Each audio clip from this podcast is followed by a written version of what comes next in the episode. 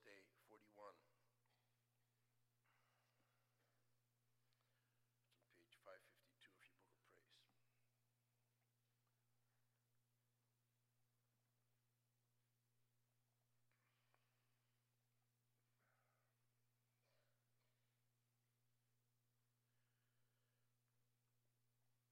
What does the seventh commandment teach us? That all unchastity is cursed by God. We must therefore detest it from the heart and live chaste and disciplined lives, both within and outside of holy marriage. Does God in this commandment forbid nothing more than adultery and similar shameful sins? Since we, body and soul, are temples of the Holy Spirit, it is God's will that we keep ourselves pure and holy. Therefore, he forbids all unchaste acts, gestures, words, thoughts, desires, and whatever may entice us to unchastity.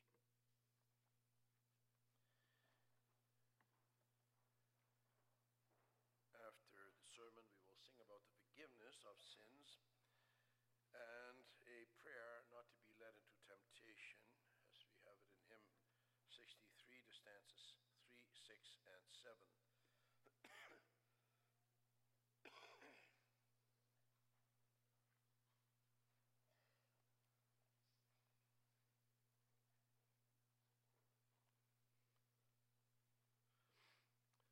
Beloved congregation of our Lord and Savior Jesus Christ, brothers and sisters, and that includes also the young people, of course, all brothers and sisters in the Lord. It includes every age group, also the seventh commandment. If there is one commandment that receives a lot of attention, it is the seventh. You shall not commit adultery. The seventh commandment deals, as is evident also from the way the Heidelberg Catechism treats it, with sexuality in general. And it affects all of us. It's not just aimed at married couples. no, everyone is addressed with this commandment boys and girls, men and women, teenagers, young adults, engaged couples, married couples, single people divorced people and widowers and widows, and we have them all here in our midst. And so none of us is, is excluded. And we are dealing here with a difficult and sensitive topic. There are also a lot of mixed feelings associated. Judging by what you hear on the airwaves and see in the movies and read in the books and observe on the internet, there's nothing that fascinates man more than sex and love. Why is that? No doubt that's because of the way God has created man. Our sexuality is a most wonderful gift. God has created man in order to love and to be loved. God created man for a union with him and with each other. And yet, that wonderful gift of God is being spoiled in so many ways. And that's why God gives us this commandment. He tells us how to properly conduct ourselves over against Him and one another. I've summarized the message of the sermon in the following manner. The seventh commandment teaches us to glorify God in our most intimate relationships. And then we will see that we must do that, first of all, before marriage, secondly, within marriage, and finally, outside of marriage. If we want to have a proper understanding about sexuality and about marriage, then we must first lay a proper foundation. And the question we must ask is this Why did God institute marriage? The only way we can answer that question is by going back to the beginning, to the time that God created man. As you know, God first created man. Woman was created afterwards. That didn't happen because a woman was an afterthought. No, the Lord had man discover for himself that he is incomplete without a wife. Adam saw that all the animals came in pairs, male and female but he was alone and he felt incomplete, which he was. God created in him a desire for a woman. And once he had fashioned woman out of his ribs, you can also see how that desire was fulfilled. For then Adam cries out joyfully, This at last is bone of my bones and flesh of my flesh. Adam is overjoyed. He is delighted that now he too can have a partner.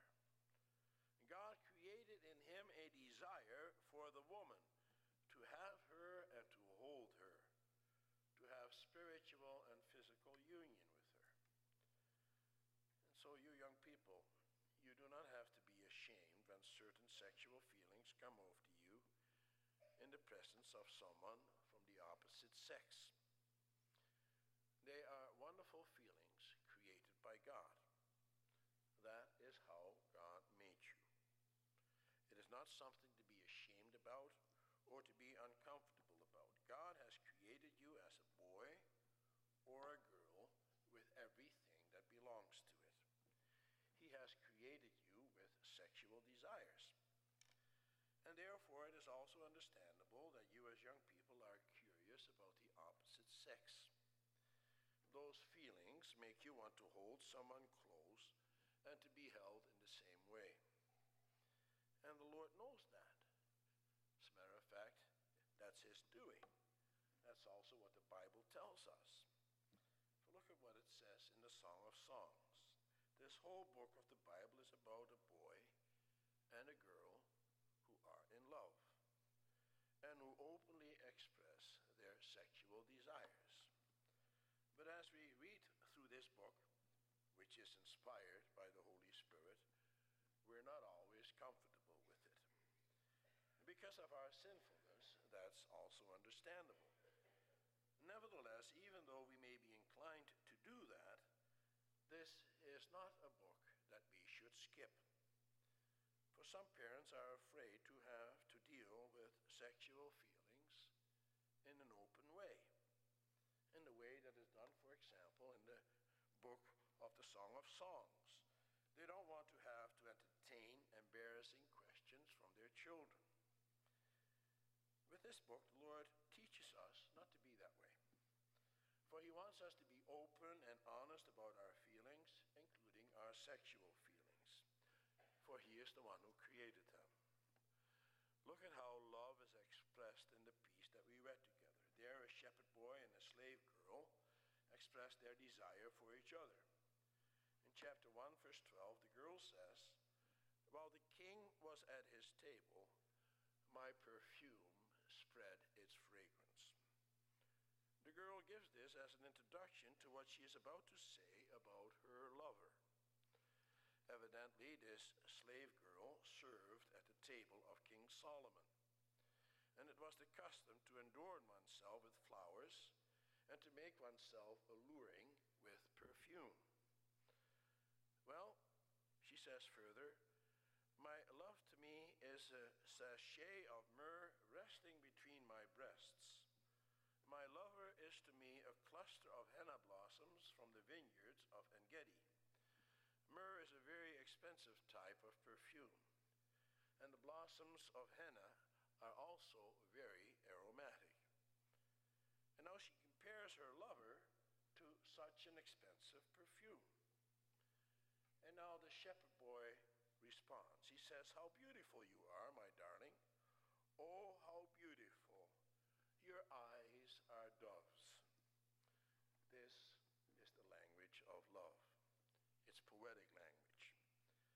It's not the kind of language that you and I would choose in this day and age to hear one's desire and express this way will evolve some chuckles from us. And I saw some chuckles already a moment ago. Does give us some feeling of the emotions that are at play here. They are ex- both expressing their physical desire for each other. Now then, the Lord God does not give us in any way the message that the feelings expressed here by these two lovers are sinful. On the contrary, they are shown as wholesome feelings that a man may have for a woman and that a woman may have for a man. However, as you know, there is a big problem with our sexuality. Since the fall into sin, that which the Lord made beautiful, man has defiled. And that's why it is a good thing that we are first of all reminded of that which is positive about our sexuality. For because of our sin, we tend to think that anything to do with sex is sinful. But that's not true. That's not biblical. So then, as we deal with the negative aspects of our sexuality, I want you to keep in mind that sexuality as such is something beautiful that God has created. And we may not rob God of the beauty of his creation. For God intends for us to enjoy his creation, and that includes the gift of sex. And so then, as we deal with the negative aspects of our sexuality, I want you to keep in mind that this is something that we should not be ashamed of. It says in the Song of Songs in chapter 2, verse 7 Daughters of Jerusalem, I charge you, and by the gazelles and by the does of the field, do not arouse or awaken love until it so desires. Although she speaks of her great desire for her lover, nevertheless she cautions restraint. For when you give in to your desires, whenever they are aroused, then you fall into sin. For God also made man in such a way that he or she is able to control her desires. Can you imagine if he gave in to our desires all the time? If you see something beautiful and you just take it for yourself, you wouldn't do that. Man is different from an animal. An animal knows no restraints. It gives in to its desires. A manifold allows its desires, its instinct, to rule it. But man is different. A man and a woman have been created in the image of God. In 1 Corinthians, we are reminded that one's body is a temple of the Holy Spirit, even. The temple, as described in the Old Testament, is first of all a place that has been purified. It has been purified by the blood of the sacrificed animals. But now our bodies have been purified by the blood of Christ. And furthermore, a temple God's temple is also a place where God's word same thing is true of our hearts and our minds.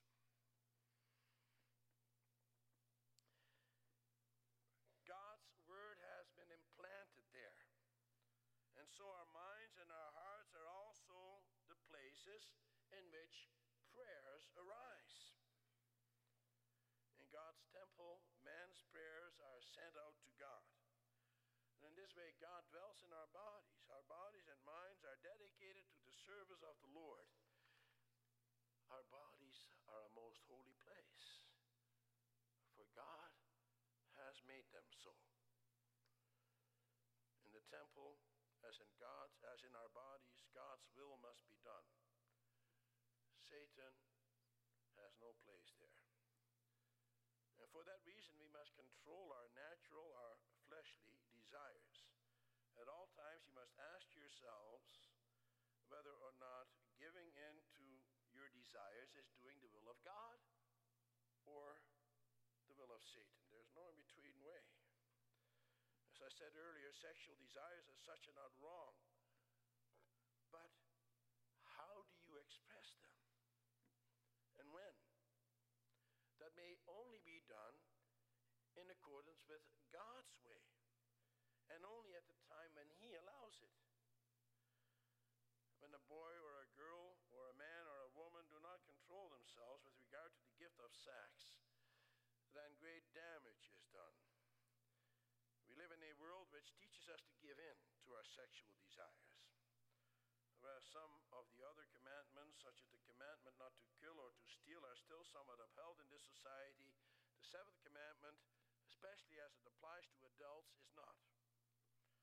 Any kind of restraint regarding sex is thrown to the wind. Sex before marriage is considered quite normal, committing of adultery is no longer considered to be a shameful thing. State says that it has no business in the bedrooms of the nations. And nowadays it's cool to be gay, but it's an abomination to the Lord. Satan uses the beautiful gift of sexuality to draw you away from God by enticing you to use it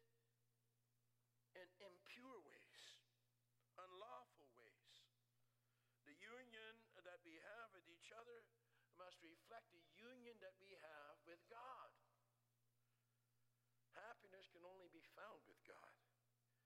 It can only be found if you are obedient to Him. And He tells us when and where to put on the brakes so that we do not come to harm. To illustrate that, I want to tell you a story. It's about a wealthy couple who wanted to employ a chauffeur. The lady of the house advertised, the applicants were screened, and candidates were brought before her for the final selection. She called the prospective chauffeurs to her balcony and pointed out a brick wall alongside the driveway. Then she asked the men, How close do you think you could come to that wall without scratching my car? The first man felt that he could drive within a foot of the wall without damaging the second felt sure that he could come within six inches. The third believed that he could get within three inches. The fourth candidate said, I do not know how close I could come to the wall without damaging your car. Instead, I would try to stay as far away from that wall as I could. This candidate had a different focus. He understood that true skill in driving is not based so much on the ability to steer the car to a narrow miss as on the ability to keep a wide margin of safety. Brothers and sisters, boys and girls, like the fourth candidate, there are many aspects of human nature, such as sexual temptation, that are best dealt with by keeping a wide margin of safety. That's also the case with sexual relations. We have to know when to put on the brakes before we hit the wall, before we do damage. Of course, like I said, the world thinks different. It wants you to go as far as you can go. It wants you to seek pleasure wherever you think you can find it. But where does such worldly permissiveness lead? Does it lead to happiness and fulfillment? The world ridicules the church with its prohibition against all kinds of sexual immorality. It would have everyone believe that the restraint is what makes one unhappy. However, the reality is that such unbridled passion leads to nothing but pain and sorrow. In the last 20 years, the epidemic of AIDS has become endemic. When you die of AIDS, then you die a slow and horrible death. And millions and millions upon people are afflicted with it all over the world. Furthermore, there are also many other venereal diseases which are contracted because of sexual immorality. However, that is only the physical toll, toll. Although the physical toll is great, it is nothing compared to the emotional and spiritual pain caused by adultery and sexual immorality. Children who desperately need their parents grow up without them. And this is especially the case in Africa sexual immorality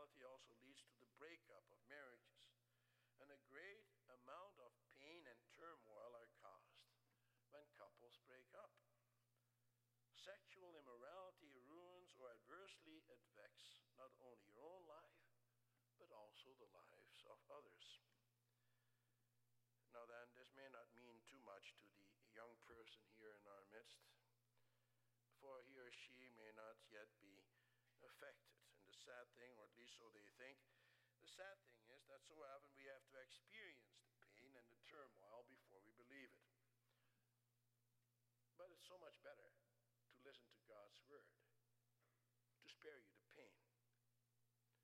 so listen carefully, young people, because the catechism was specially written for the instruction of the youth.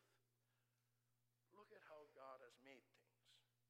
Again, look at the beginning, at the time of creation. God created man and woman, and He is the one who brought them together. First, He unites them. That is to say, first, there is a wedding ceremony. And after that, does He declare that they shall become one flesh. Everything has its proper place and its proper order in creation. It is only because of sin that there is disorder and perversion. Sexual desires can have their proper expression only between husbands and wives. Let me say this once again so that this is properly understood. Everyone has been created with sexual desires. These desires and the feelings that go along with as such, are not wrong. But if you act on them outside of marriage, then they are. Sexual desires are created to be expressed between lawfully wedded people. The Lord God wants you to be able to control your sexual feelings. He wants you to know when to put on the brakes. And that means that sex before marriage is forbidden. He tells you to wait. The Lord forbids all sex outside of holy marriage. Again, listen to what the girl has to say in the Song of Songs. She charges the daughter of Jerusalem by the gazelles of the does and the does of the field that you do not arouse or awaken love until it so desires. She does not directly call upon the Lord here, but upon God's creatures. In this way, as is evident from the rest of this song, she indirectly upon God. God is the one who created all things, including the animals, and also man and woman. Love ought not to be rushed. First, the commitment of marriage, and then can that love only be expressed between a man and a woman? that it can be fully expressed. Also, note well that such sexual desire can only be for one person in your life. This passage in the Song of Songs also clearly indicates that. In chapter 2, verse 2, the boy says, Like a lily among thorns is my darling among the maidens. The picture that is painted here is quite clear. He wants us to envisage a field, a field full of thorns and thistles. And right in the middle of it, there stands a lily. That's how the boy sees his beloved. All the other maidens are like thistles to him. They do not attract him, they repel him. That does not mean that he insults all other women. No, as far as he's concerned, there's only one for him, and that is his beloved. His desire is for no other. That's also how God created it. We come to the second point.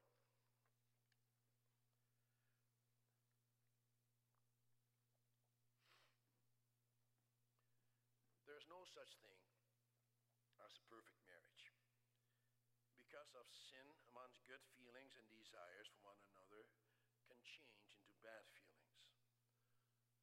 Love sometimes grows cold. For marriage partners are sinful people. Because they are sinful, they also hurt each other. Also, when you get older, you are no longer as physically attractive either. And so it happens that marriage partners look elsewhere. They want to recreate their feelings of youth. But the Lord teaches us to remain faithful to one another. Once you are married, there is only one for you.